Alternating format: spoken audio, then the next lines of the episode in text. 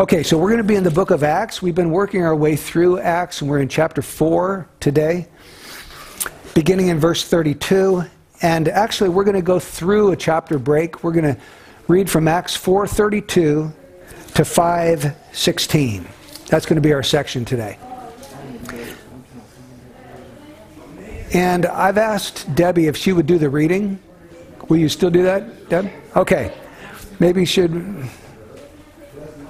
Yeah, let's let's it's Acts chapter 4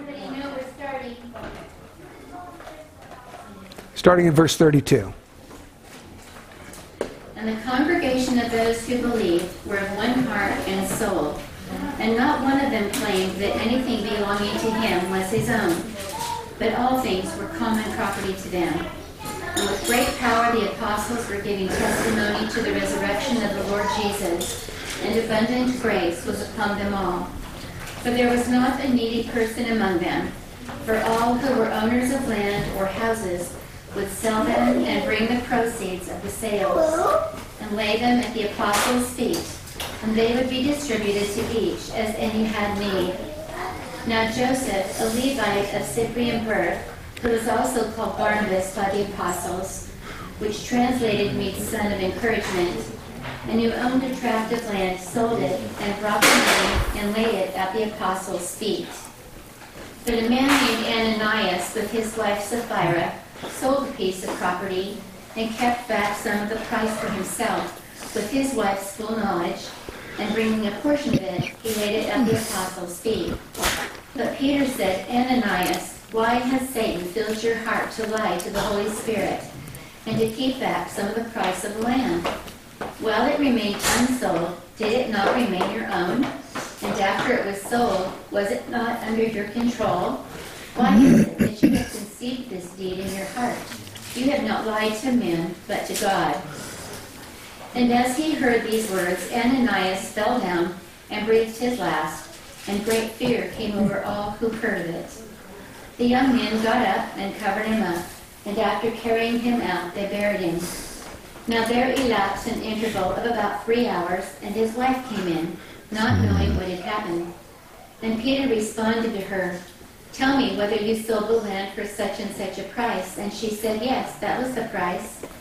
Then Peter said to her, Why is it that you have agreed together to put the Spirit of the Lord to the test? Behold, the feet of those who have carried your husband are at the door, and they will carry you out as well. And immediately she fell at his feet and breathed her last. And the young man came in and found her dead. And they carried her out and buried her beside her husband. And great fear came over the whole church and over all who heard of these things. At the hands of the apostles, many signs and wonders were taking place among the people, and they were all with one accord in Solomon's portico. But none of the rest dared to associate with them.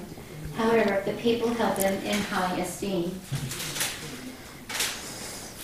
And all the more believers in the Lord, multitudes of men and women, were constantly added to their number, to such an extent that they even carried the sick out into the streets and laid them on cots and pallets, so that when Peter came by, at least his shadow might fall on any one of them.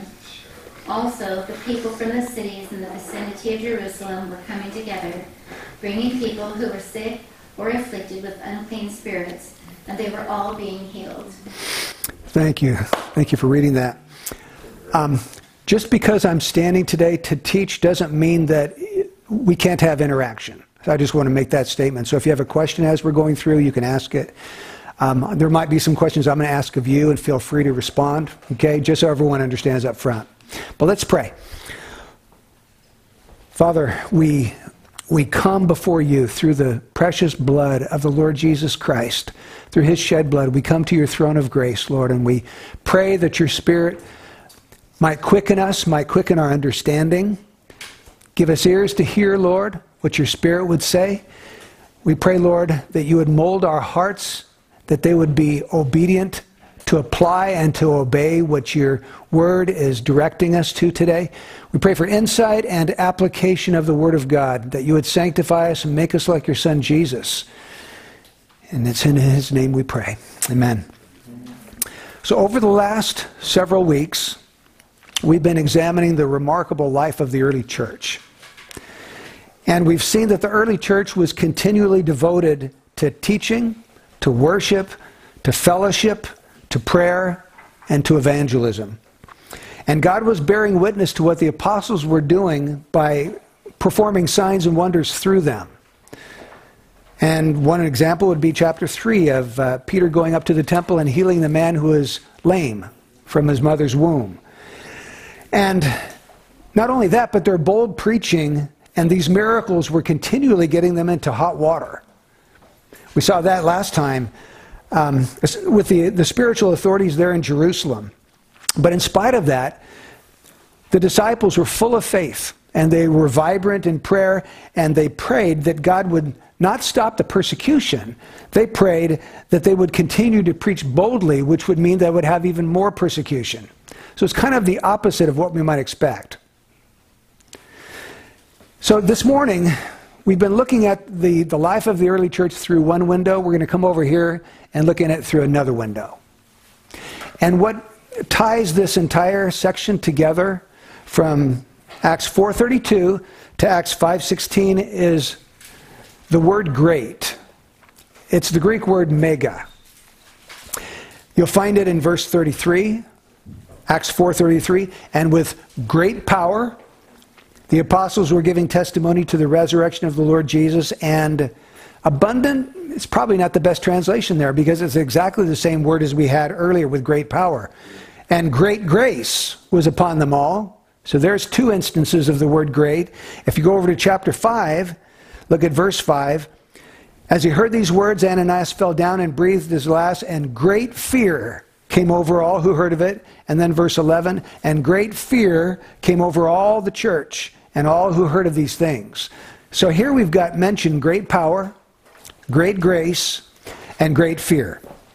And that's what I want, that's the thread I think that holds this section together. The Holy Spirit is showing us something about the early church, and He's showing us that this early church, God's great grace was upon them, God's great power was upon them, and God's fear was upon them. Sometimes we romanticize the early church. We can, we can tend to do that, right? And we can even idolize them as though they were perfect. They weren't a perfect church. Uh, just read the book of Corinthians. It had all kinds of problems. But they were a powerful church. There were things we could learn from them. They, they, they did set us a good example in many areas. And those are the areas I would like us to think about today.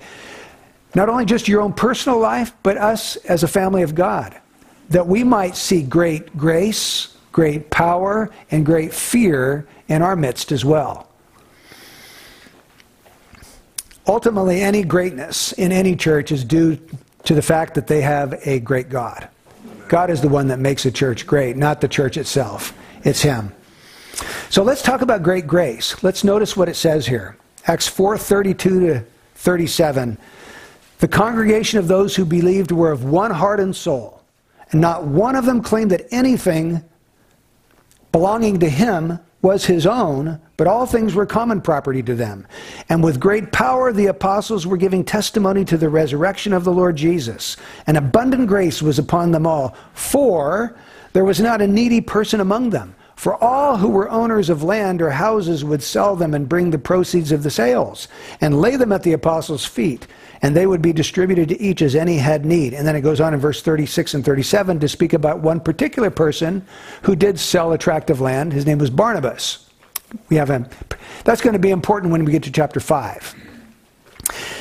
Now, the first grade is great power in verse 33. But I'm going to skip over that one for now, and we'll get that at the very end. You'll probably see why when we get there. We're going to explore this idea of great grace. So, the Greek word behind abundant is mega. We have all kinds of English words that we use mega around, don't we? Megaphone. What's a megaphone? it's like a bullhorn, right? It's, it's a large phone. It's not a little phone, it's a big phone where you can speak to lots of people over a long distance. Or a megadose. That's a huge dose of whatever it is you're taking. It's more abnormally large, right? A megabyte, large number of bytes. you know, MB on your computer. or um, a megalomaniac. You've ever heard of that? That's someone with a, a mental illness who has grandeurs, delusions of greatness beyond what he actually is. So the word mega is talking about large or great or abundant, very large or abundant, abnormally so. And what I love here in verse 34 is that the New American Standard Version starts off with the word for. The accuracy of the NASB here is solid gold because a lot of translations don't start off verse 34 with the word for. I think it's crucial because it tells us something. It tells us that what's going on in verse 34 is related back to what we find in verse 33. And in verse 33, we're told that great, mega, abundant grace was upon them. How do we know that God's great grace was upon them? Because there was not a needy person among them. For all who were owners of land or houses would sell them and bring the proceeds of the sales. So the demonstration of God's great grace upon this church was their sacrificial giving and their care and their love for everybody within the Christian community. There was a, a wonderful supernatural spirit of love that was permeating through the entire body of Christ. They wouldn't let somebody be in need in the early church. There was no poverty in the early church. They took care of them.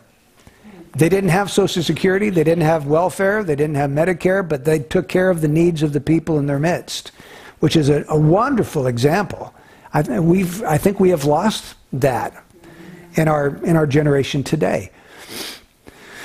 You know, some, most of the time when we think about God's grace, we think about his saving grace, don't we? If you think about the grace of God, you think about forgiveness, you think about eternal life, adoption, justification, all those wonderful truths.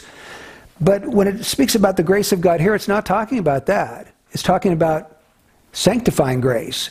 God's grace was causing a great love within the church to well up and to want to give, to take care of each other. So it was the grace of the Holy Spirit working in each person to, to show the love of Christ throughout the body of Christ. So the grace of God is bigger than, than saving grace. There's other facets of the grace of God, and here we see one of them. Now, verse 32 says, The congregation of those who believed were of one heart and soul. So, what do you think it means that these early believers were of one heart and soul? What's that talking about? United. Okay, so there's unity. One heart, one soul. It, it makes me think that they were longing for, craving, loving the same things. Their heart and soul was set upon the same thing as their brother and sister. That's why there was unity, because they all were pursuing the same thing together. Like-minded. Yeah, like minded, like affections, even, you might say. The, the love for Christ was within each one of them, and so their hearts were knit together in love. There is an intimate, close bond between the brothers and sisters in Christ. And what did this deep spiritual unity result in? Verse 32 No one claimed private possession of property. No one was claiming that anything belonging to him was his own, but all things were common property to them. So, what that tells me is that they weren't content to go on living in comfort if they knew of a brother or a sister who was living in need, who is suffering. And that just makes sense, doesn't it? If we're a family, how can one person just ignore, callously ignore the needs of somebody else and just live in his comfort? It, it's not right. I think uh, in 1 John chapter 3, he even says that. Um, how can you look on somebody else who is in need, how does the love of God even abide in you? He's, uh, John says. So they put all their stuff in an open hand. People were more important than possessions. What was most important was Christ and his people, not me having my extra home or my extra tract of land or my, my boat or my whatever it is. What was important is that the people of God were taken care of. Now, some people have tried to compare what was happening here to communism. They say this is like a Christian communism. But there's a lot of differences between what was happening here in the scripture and what happens in a communistic country. Uh, Charles Ryrie has written this. He said the sale of property was quite voluntary. We find that from chapter 5, when Peter speaks to uh, Ananias. So, the right of possession was not abolished. The community did not control the money until it had voluntarily been given to the apostles. The distribution was not made equally, but according to need. You see the differences? So he says these are not communistic principles. This is Christian charity in its finest display. And I have to agree with him. What we're seeing here is the love of God overflowing in the hearts of God's people to take care of each other. So here are some questions for us to consider this morning. Do we use people to win possessions, or do we use possessions to win people? How do you regard your possessions, your, your bank account, your finances?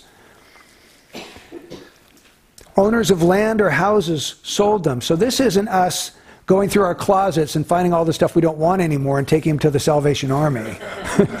This was somebody who had an extra home worth maybe a half a million dollars and selling that and saying, hey, the, these brothers and sisters need it. They're living hand to mouth. They can barely get by. They need some help. I'm going to take that money and help them get by. It says, as any had, had need. In verse, what verse is that? Verse 34. There was not a needy person among them, for all who were owners of land or houses would sell them and bring the proceeds of the sales and lay them at the apostles' feet, and they would be distributed to each as any had need. So apparently, the houses and lands weren't sold until it became evident that there was a need. Somebody had a need, okay, someone else in the body says, I can do something about that. I've got some resources. And evidently, there were some wealthy people there in the early church. Barnabas had an extra tract of land. It tells us he had some financial means. And it wasn't just him. We, we read that many people were doing the same thing. So, can we say, this is a hard question to ask, but can we say there's great grace here at the bridge? It's a hard question. In regard to? In regard to that. Is there a spirit of sacrificial giving to one another? Or do we allow someone who's in, in a lot of need just to go on in need while we just hoard up our monies and have no regard for them? So let's be in, in prayer. Let's be thoughtful. Let's, let's ask the Lord to, to manifest His great grace among us, that that would be a mark. I called this message Three Marks of Greatness in the Early Church. This is the first one. And it wasn't their own grace, it was the grace of God poured out upon them. But wouldn't it be wonderful if we saw the same pouring out of God's great grace uh, among the church today? Okay, the second one is great fear. And that comes up in Acts chapter 5, verses 1 through 11, with the story of Ananias and Sapphira. Notice the very first word of chapter 5, verse 1. But. What does the word but tell you? Contrast. It's a contrast. Contrast between what and what? Go back to chapter 4. The two verses we just read, 36 and 37, is about Barnabas. Barnabas was a great example of someone who sacrificially gave to the church. So there's a contrast between Barnabas on the one hand and Ananias and Sapphira on the other hand. So as Luke writes this, he wants to tip his hand that something Contrasting is coming up in chapter 5, verse 1 through 11. What was the sin of Ananias and Sapphira? Somebody said something there. Did someone say lying?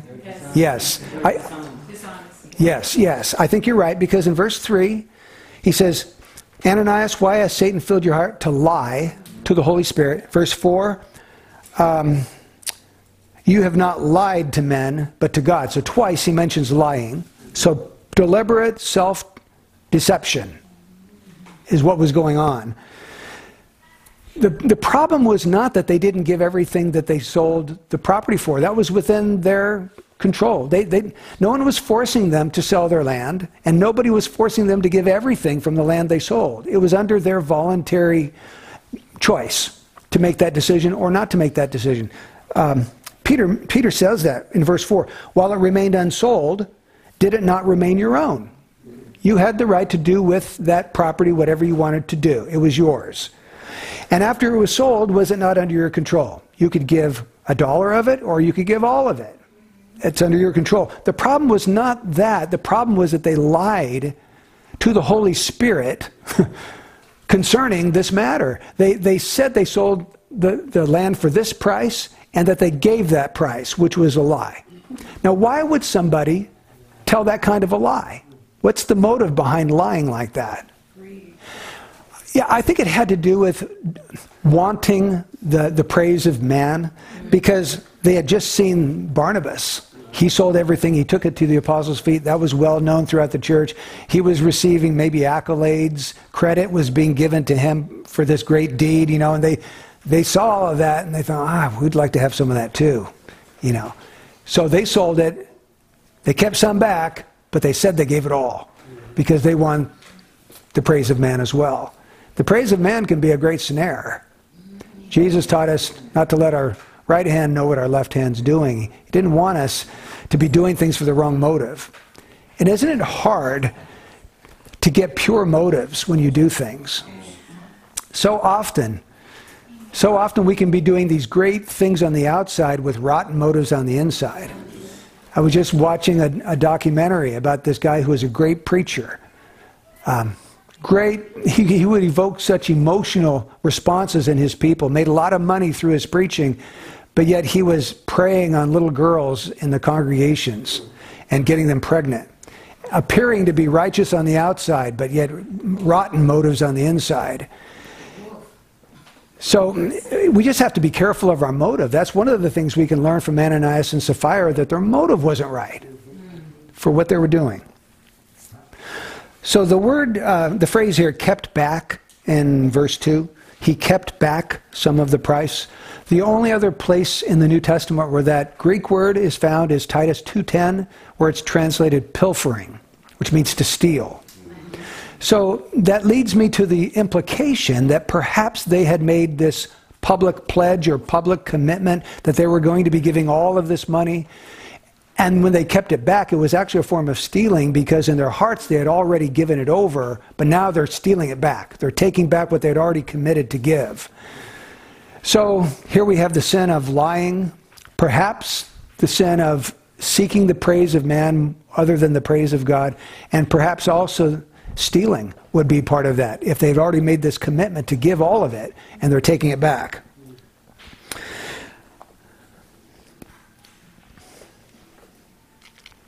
So, how did God respond? Took their lives. Not too good. Killed them.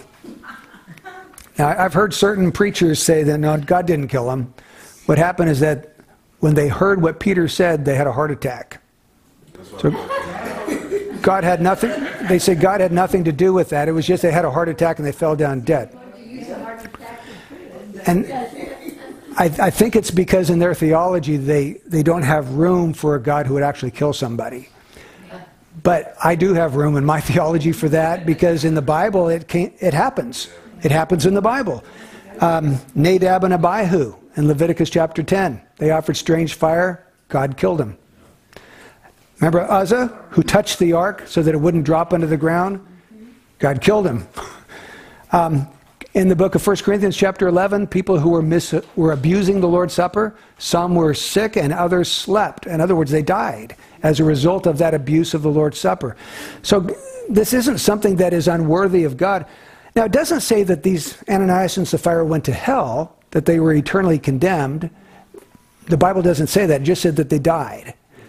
And maybe sometimes God's discipline of his children is so swift and severe and stern that he has to take a life in discipline. Not to condemn them to hell, but to keep his church pure. I think that's one of the reasons.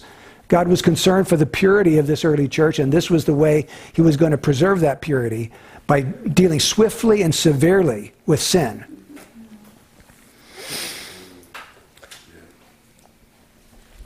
Yeah, I think the Lord, and look at chapter 5, verse 13.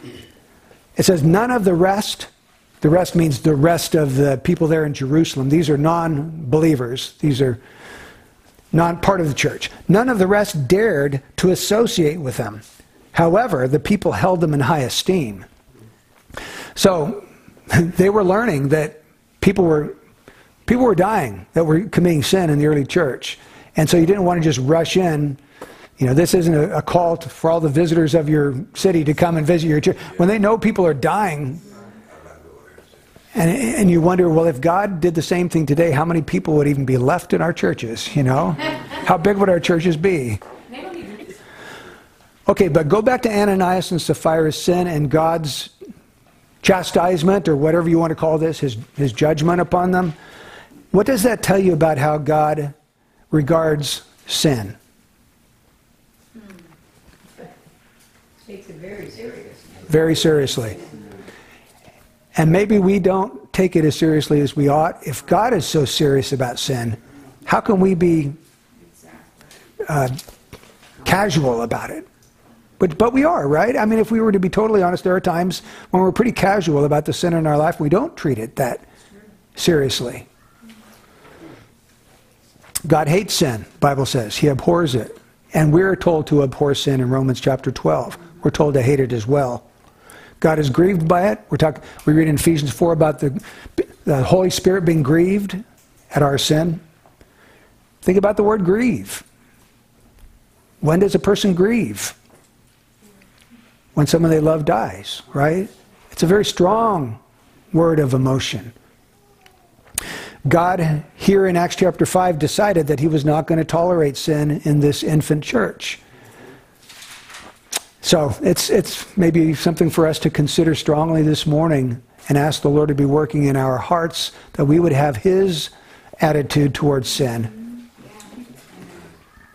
The specific sin mentioned here is hypocrisy, I think, if we boil this down. Ananias and Sapphira were trying to appear as something that they were not. They tried to appear as though they're giving all this money, yet they weren't doing that. The Greek word for hypocrite, hypocrites, means an actor on a stage. Back then, when the people performed a play, they would hold up these masks in front of their faces, and they would, you know, pull up, pull up a mask, and then they'd go back here, put up a different mask, and play a different part. So it was playing a character, playing a part in a play. It wasn't being yourself it was being somebody else. And so they were pretending to be these righteous and holy and sacrificial and giving believers, and the fact was that they really weren't. So hypocrisy comes to play. So I, I think a lesson here is let's not deliberately try to deceive one another in the church into thinking that we're better than we really are.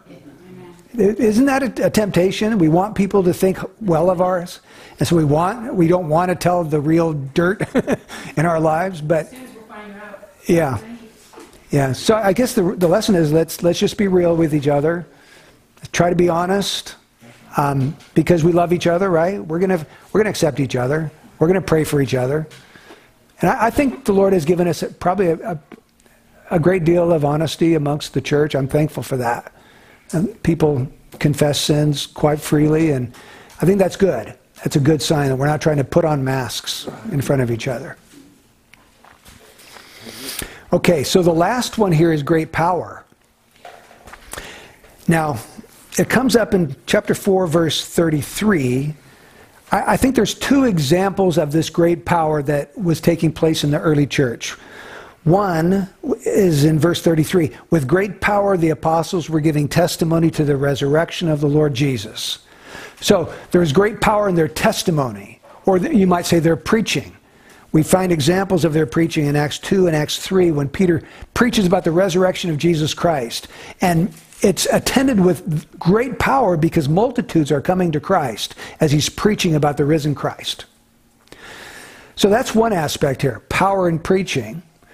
But then we have this whole uh, section here in verse 12 to 16 of chapter 5 where we see power that's displayed in signs and wonders.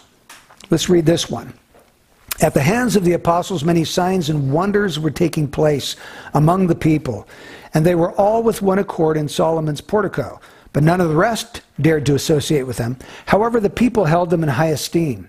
And all the more believers in the Lord multitudes of men and women were constantly added to their number. You see, um, this was amazing church growth right here. amazing. To such an extent that they even carried the sick out into the streets and laid them on cots and pallets, so that when Peter came by, at least his shadow might fall on any one of them. Also, the people from the cities in the vicinity of Jerusalem were coming together, bringing people who were sick or afflicted with unclean spirits, and they were all being healed. So, number one, great power in preaching. And I, I think there are, times and seasons throughout the history of the church where we really see this demonstrated in a powerful way. Um, usually it's times of revival, sovereign revival, where God just comes in a way that is uh, remarkable. It's not your usual order of business. You see the Lord doing something new, something powerful. For example, you could look back to the First Great Awakening under Whitefield and Wesley, where multitudes were being converted by open air preaching in the fields. Um, Jonathan Edwards, the sinners in the hands of an angry God. You had all of that going on in the First Great Awakening. The Second Great Awakening, you have these revivals taking place here in America. You, a lot of camp meetings where a lot of craziness takes place, but a lot of real powerful conversions also take place at the same time. You have the Welsh revival in the early 1900s, and probably most recently the Jesus movement of the late 60s, early 70s, where multitudes of hippies were coming to Christ, and many of them are pastors still today, 50, 60 years later. So there are, there are times and seasons where there is great power in preaching. This was one of them. The apostles were manifesting great power as they were giving testimony to the resurrection of Christ. But there, were, there was also power being displayed through signs and wonders. Now, notice specifically in our text who it was that was doing the signs and wonders. So go back to 512. At the hands of who? The apostles. The apostles. Now, that also is the same thing that we read in chapter 2, 43. Everyone kept feeling a sense of awe. Many wonders and signs were taking place through the apostles. So the apostles were the ones primarily that were working these signs and wonders. Were the apostles the only ones in the book of Acts who worked a sign or a wonder? Can you think of anyone else that was not an apostle? Stephen, Stephen, and Philip. Philip went down to Samaria. He was laying his hands on them. The demons were coming out. People were being healed. So signs and wonders are happening. So we've got, we've got two things that we need to keep in mind here. Number one is yes, let's, let's agree with the scripture that the apostles were the ones primarily that God was using to work these signs and wonders. But on the other hand, there are regular, ordinary Christians that are also doing miraculous things. So, on the one hand, we, we can't say, I, for myself, I can't be a cessationist. I can't say God can no longer, or God will no longer do a sign or a wonder or a miracle today. But on the other hand, I have to admit that this was a remarkable time. I don't believe we have apostles today of the same stature that we had back in the first century. I, I, the Bible says that the church is built on the foundation of the apostles and prophets. So once you lay a foundation, you don't keep adding more foundations. It's laid, it's done. So this was an unusual time in the history of the church where you had these men that knew Jesus and walked with Jesus and saw him in his resurrection state, and they were given great power and they were working signs and wonders. So we, we need to we need to just know that and understand that and admit, okay, we may not be able to see everything all the time like we see here in the book of Acts. And that we've got to be okay with that. Amen. Right? On the other hand, I can't go to the other extreme and say, well, don't ever expect the miraculous. Don't pray for the, the sick. Don't expect demons to be um, called out of people. No, no. We, uh, God, can God can do what he wants to do. If God is sovereign, we, we can't we shouldn't try to limit him. We shouldn't try to put rules on what God can do or tell people don't expect this anymore. No, we should pray. And we should if someone is sick, let's pray for them. If someone is indwelt by a, an evil spirit, let's in the name of Jesus command the spirit to come out. Okay, there, nothing's changed. It's just that we don't have apostles, and they were the ones primarily being used to do these these wonders and signs. Um, what was the result of these signs and wonders? What do we see here? Verse 14. All the more believers in the Lord, multitudes of men and women were constantly added to their number. So the signs and the wonders led to conversion. Now, miracles in and of themselves can't convert anybody. We know that because when Lazarus was raised from the dead, it just made the religious leaders angry and wanted to kill both Lazarus and Jesus. It didn't convert them. But we do find in the book of Acts that conversions sometimes are linked to miracles. Like Acts chapter 9, you look at the ministry of Peter. Twice it says that all of Lydda and Joppa and Sharon turned to the Lord after they saw these miracles that Peter was doing in their midst. I think what miracles do is they can arrest people's attention to, to focus in on what is being said. Like, maybe this is real. Look, I can't deny what I've just saw. I better listen to what this guy's telling me. So it can get people's attention, but then the Holy Spirit is really the only one who is able to bring from death to life. And he does do, he does do that through regeneration. So the particular signs and wonders are mentioned in verse 16. Um, they were bringing people who were sick, that's number one, or afflicted with unclean spirits. So you have the sick and you have people that were demon possessed. Both of them are in great need. And the apostles are casting out spirits and healing the sick. And I find that interesting because look at the, the life of Jesus. Besides preaching, what did he go about doing? Healing the sick, casting out demons. He, then he takes his 12. He sends his, his 12 on a mission. What are they supposed to do? Preach the gospel, heal the sick, cast out demons. Then he takes 72 other people, sends them out. What are they supposed to do? Preach the gospel, cast out demons, and heal the sick. And then in Mark chapter 16, Jesus rises from the dead and he gives the Great Commission. And what does he tell them to do? Preach the gospel to all creation, uh, you shall lay hands on the sick and they shall recover, and you'll cast out demons. He says, same three things. So let's broaden our horizons. Maybe God, maybe the Lord has a healing ministry for one of us. Wouldn't it be wonderful if someone had a gift of healing where they, like uh, Stanley was telling us that he thinks that Janelle may have that gift because she often will pray for people and they will often recover. Wouldn't it be a blessing to the body of Christ for the Lord to give one of us a gift like that? And we shouldn't, we shouldn't say, oh, that can't happen today. Why not? Why couldn't it? you know, 1 Corinthians 13 says that the, um, these partial gifts will be here until the perfect comes. And I think the perfect has to re- refer to Jesus Christ in his second coming. So the gifts are here, maybe not in the same uh, abundance that's up to the Lord to decide, but the Lord can still sovereignly distribute his gifts. How many were healed? The end of verse 16 says they were all being healed. So, an amazing time of spiritual revivals taking place. God is using his apostles. If we're honest, we have to admit we're not seeing in our day what we see here in the pages of Scripture. We're not seeing it. There was an unusual anointing of the Holy Spirit upon these men. Um, but let's raise our expectation to, to the fact that we can believe God could do the same thing today. We need the power of God in our lives. We need the power of God when we testify to the resurrection of Christ. So let's ask to be filled with the Holy Spirit. Make that a daily prayer. And then when we have opportunity to testify of Christ, that the Lord would grant power to that testi- testimony. So that's one way. And, and God still answers prayer today.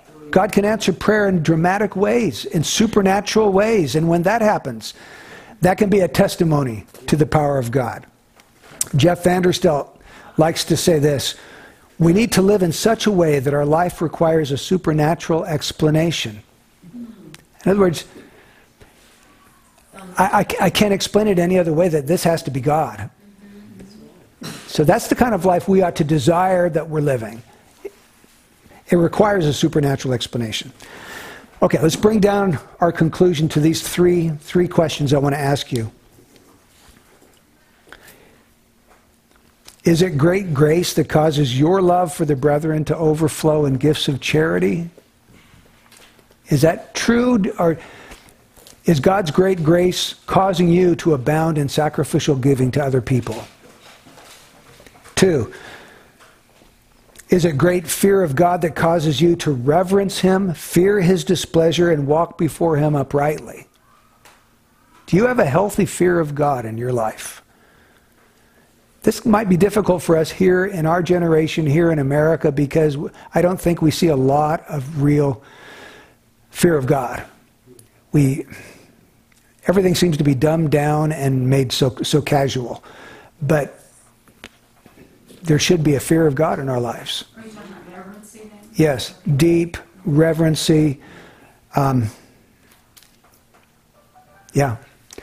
And then, third, is it great power when you testify to the reality of Jesus Christ or pray for the sick or those oppressed by the devil? Do you see the power of God in your life, through your life?